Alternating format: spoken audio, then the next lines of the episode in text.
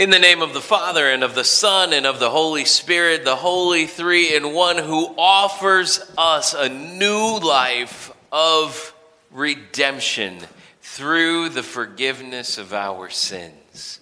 Dear brothers and sisters in Christ, have you ever been to a pawn shop? I'd I'd sort of hazard the guess that there's a few people in our congregation and a few people that are watching that have not. Uh, probably most of us have, I, I think, maybe. Um, uh, but if you haven't been to a pawn shop, uh, this is kind of what a pawn shop is. A, a pawn shop is a, uh, this is how the, their business model works anyway. It's a place where you would go if you had something that, that you wanted to pawn. Now, what it means to pawn is that you would go to this place and you would say, Well, I want a loan. I, I need a loan for something. I need a loan in order to uh, live my life. I need a loan in order to get a little bit ahead. I need a loan in order to uh, make the ends meet. I need a loan in order to buy Christmas presents this year. I need a loan for whatever. And, and uh, they, they have kind of a, a, well, sketchy and sort of seedy um, thing because a lot of times they were used as, as places where you would fence stolen goods. Uh, but really, the, the business model was one of loaning. And, and so uh, you, you would say, okay, I need a loan. And, and so um, I, am going to uh, go to this place and I'm going to ask, ask for a loan. And they're going to come back at me and they're going to say, um, uh, we need some collateral in order to give you this loan. And we will give you a loan depending on the amount of collateral that you can put up. Uh, and, and, so uh, you would then, uh, you know, bring that collateral to the pawn shop, whatever it might be. Maybe it was uh, your mother's wedding ring. Maybe it was your neighbor's lawnmower. Maybe, you know, whatever it was, uh, you, you brought that and you would say, okay, this is my collateral, now give me the loan. And if you could not make good on the loan, then they had full rights to take your thing that you, you put up for collateral and, and then put that in their sort of store. They, they put that up for sale. And, and they, they then say, okay, other people can buy this in order to pay off your debt. And, and that's sort of how pawn shops works. And, and, and you can see kind of how um, the, that ended up being a fencing operation uh, for a lot of folks, but is really not so much anymore.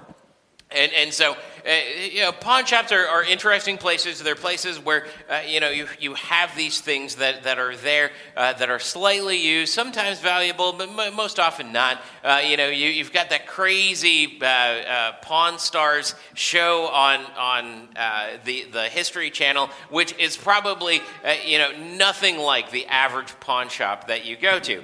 And, and you maybe kind of wonder, okay, great, thanks, Pastor Jay, now I know about pawn shops. What on earth? Earth does that have to do with Advent? Uh, and here's what it has to do with Advent it has to do with Santa Claus. And, and you go, oh, really? Uh, let me tell you more. So today is uh, December the 6th, which means that it's Santa Claus Day. It is the feast day of St. Nicholas of Myra, uh, which is a place in Turkey. So Santa Claus probably didn't have white hair. Uh, uh he probably at least started off with very dark black hair uh, because he was Turkish and he was probably, you know, smoking a, a camel cigarette. Um, and, and uh, that's who Santa Claus was. He was Nicholas of Myra. And, and the, the story goes that what happened with St. Nicholas of Myra was that St. Nicholas of Myra was orphaned as a, as a young child. His parents died, but his parents were very rich. So he was sort of uh, Bruce Wayne. And, and, so he, he then went to the monastery, and, and going to the monastery, he sort of hoodwinked him. He said, uh, you know, he, he went into the monastery in order to be taken care of by the monks and learn to read the Bible and all of that, but he never told them, hey, by the way, I've got all of this money. And so what Nicholas of Myra would do, since he's Bruce Wayne, is he would go out at night and he would do Batman kind of stuff, uh, except nothing like Batman, a lot like N- Nicholas of Myra. And so, one of the legendary stories of Nicholas of Myra was that he had, you know, all of this gold that he was sort of hiding away in his bunk in the monastery. And he knew of a family that was very much in need, and they had three daughters, sort of like my family. And uh, three daughters, but these, these people were so poor that they did not have enough money in order to come up with a dowry, which was a, an amount of money that the parents of the bride would put up uh, in order to get their children married off, in order to get their daughters married off. And so, if they didn't have this, this amount of money for the dowry, what would end up happening to these three girls is that they would become prostitutes. Uh, that was kind of the way things happened in, in Nicholas of Myra's Edge of the Woods there in Turkey. And so, uh, what Nicholas of Myra did was he kept an eye on, uh, on this family and on, on this house. And as soon as one of those girls would turn of marrying age, he would run by their house like Batman because he's Bruce Wayne, he's got a lot of money. He'd run by their house and he'd throw a bag of gold coins into their chimney. And that then landed down, and they all of a sudden had a dowry. They, they could marry their daughter off and save her from a life of prostitution. Well, this happened three times. And so, because of that story, then you have, uh, we come back to the pawn shop. So if you've ever gone to a pawn shop, you know that they, most of them anyway, they have this, this symbol. And this, it's this weird symbol that's kind of like a tree. Sometimes it's like a bar, and it has three gold balls that hang from it. And, and you go, well, that's kind of interesting and fun. I've never seen that. Trust me, go look in an old pawn shop, you'll see that, that symbol. That was the old symbol for what it meant to be a pawn shop. And that comes from this story of Santa Claus. Uh, so we call him Santa Claus because his name was Saint Nicholas, uh, and then we're just kind of Santa Claus. Uh, and, and so uh, that's, that's the story, and that's what Santa Claus has to do with pawn shops. Is that uh, that thing that hangs up in pawn shops that's supposed to remind you of this guy who went and he purchased back, he redeemed these girls by throwing that money into their chimney and uh, then, then walking away from it and saying, I have now redeemed these girls. And, so it, it's kind of an interesting story about who Santa Claus is, or, or at least one of the legends about who he was. And uh, later on, there, there's uh, other information that he met this guy named Arius, who was a heretic, slapped him in the face. That's another fun story about Santa Claus um, uh, that you probably don't hear very often about him slapping people around. But it, it kind of goes in this sense of, uh, all right, well, what's going on in this gospel reading? Uh, you know, we're, we're finally getting to the Bible here, but you needed all of that uh, in order for us to, to really start to jump into, okay, what's going on with John the Baptist? What's going on uh, in this gospel reading where, where Mark opens up his gospel and he doesn't give you Christmas? Uh, Mark opens up his gospel and he completely ignores this season which you know a lot of people are mad at him about still to this day. They don't want to read his gospel because he totally skips over christmas. That jerk mark. Uh, instead what he does is he goes this is the beginning of the gospel of jesus christ the son of god. And, and mark mark's gospel is all about getting jesus to the cross. It's all about i don't care about any of that cute baby stuff. I want to get jesus dead on a cross for you so that you can realize what he's doing for you and so the, the opening scene here, if you're watching it as kind of a movie, the opening scene is that you have this quote that comes up on the black screen. You know how that, how that happens at the beginning of some movies? You have this quote that comes up at the beginning of, of the movie, and, and it's this quote from Isaiah, also Malachi. Uh, and, and, it comes up and it kind of fades away. And then he says, and John appeared. And so he sort of appears there like he's appearing on the screen. And we go, oh, here's John. What does that have to do with the beginning of this story? Well, you know how the beginning of a movie always kind of gives you a sense of the setting? It always gives you a sense of what's going on in the world at that time. It gives you a sense of the world that they're creating, if it's more of a science fiction or, or fantasy movie, or, or gives you a sense of the world at the time in which it's alluding to. And here we get this picture of what the world looked like when Jesus was starting his ministry. It, looked like a world in which people were coming out to see a crazy guy dressed in crazy clothes, eating crazy stuff. But they went out to him because they knew that they had a problem with sin. And it's an interesting moment to just stop and think about the setting here. To just stop and think the moment into which Jesus was born into this world was a moment that people were starting to get sick of their own sin. Starting to go, you know, there's something wrong with the way that we've been living. There's something wrong with the hedonism in our world. There's something wrong with uh, all, of, all of the trash that's there.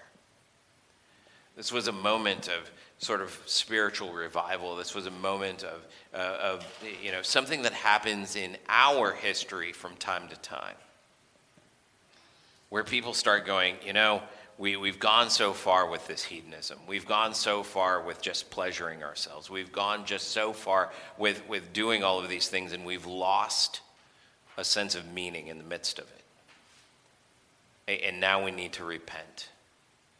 Now we need to confess. Now we need to go back to what it means to be people, to be humans, and eh, what it means for us to actually live in a way that maybe is actually good, even more so than just feeling good. And that's the moment here that John is, is, is preaching into. He's preaching into a moment where you have these people that are coming out to see him, not because, as I always figured as a preacher myself, I always figured that it was, well, John was just such a great preacher. He was such a spectacle. He was just so good at what he did that people were coming out from all of Judea and all of Jerusalem, and they were coming to see this man on fire. But that's probably not the case. What's probably more so the case is that people are finally getting sick of their sins people are finally tr- probably getting to a place where they're like, this is gross. I don't want to do this anymore. And that's why they're going out to see him. Because of what he's offering. Because what he is offering matches up with the discontentment in their soul. That what he's offering to them is an opportunity to confess their sins and to say, I have done wrong. What he's offering to them is a opportunity to hear words of forgiveness. What he's offering to them is an opportunity to repent, to live a life in a new and different way. And that's important to them. They see that their lives are in need of redemption.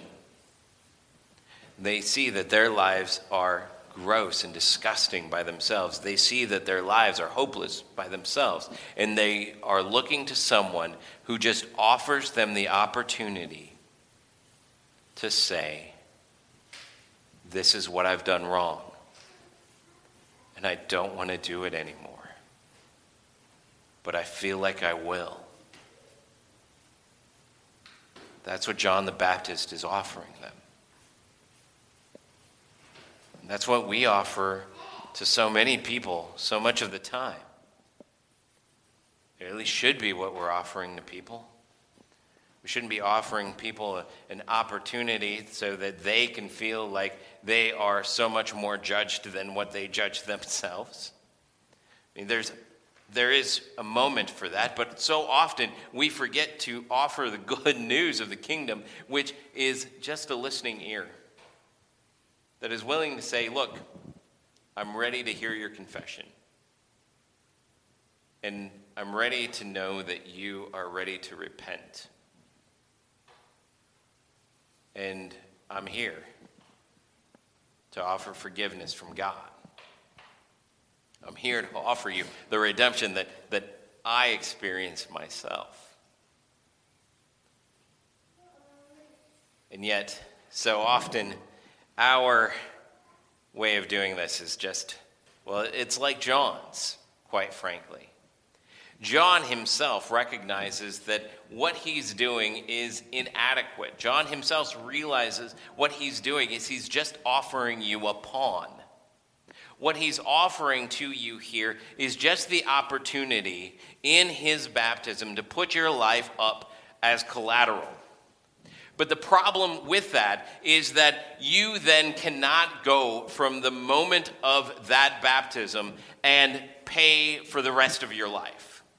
If you offer up your life in collateral to God, guess what? You're still going to be sold in the pawn shop because you are not going to be able to buy yourself back. And so, what John is doing here is he is engaging in the first part of what needs to happen. It is that moment of putting yourself in hawk. It is that moment of saying, I have done wrong and I need something that will get me just a little bit further. I'm putting myself up as a pawn. But you need somebody to come back in. And you need somebody to buy your ticket. You need somebody to purchase you all over again. Because all you're going to do with the money that you get from the pawn is you're just going to spend that on other sins. You need somebody who's going to come in and buy you back. That's what John is saying here when he says that there is one who is coming. One who is coming not just to offer us a baptism of repentance, but one who comes to offer us a baptism in the Holy Spirit. One who comes to offer us a baptism that actually redeems our lives. Somebody who comes in like St. Nicholas of Myra in his Batman bag of gold kind of way and throws down the money that we need, the purchase price that we need, into the chimneys of our lives so that we can know that we are paid for and redeemed and set free. Because that is what it means to be baptized in the Holy Spirit. That it is an ongoing baptism, that it is renewed in us daily as the Holy Spirit continues to live in our hearts. He continues to bring us back to those moments of confession and repentance, but also to those moments of continual forgiveness, continual redemption, continual buying back by the blood of our Lord and Savior Jesus Christ, who came that we might have redemption. So may you this week know that you have been purchased at a great price. But may you also know that you have been baptized in the Holy Spirit. And because of that, your future is secure because it is eternally redeemed. Amen.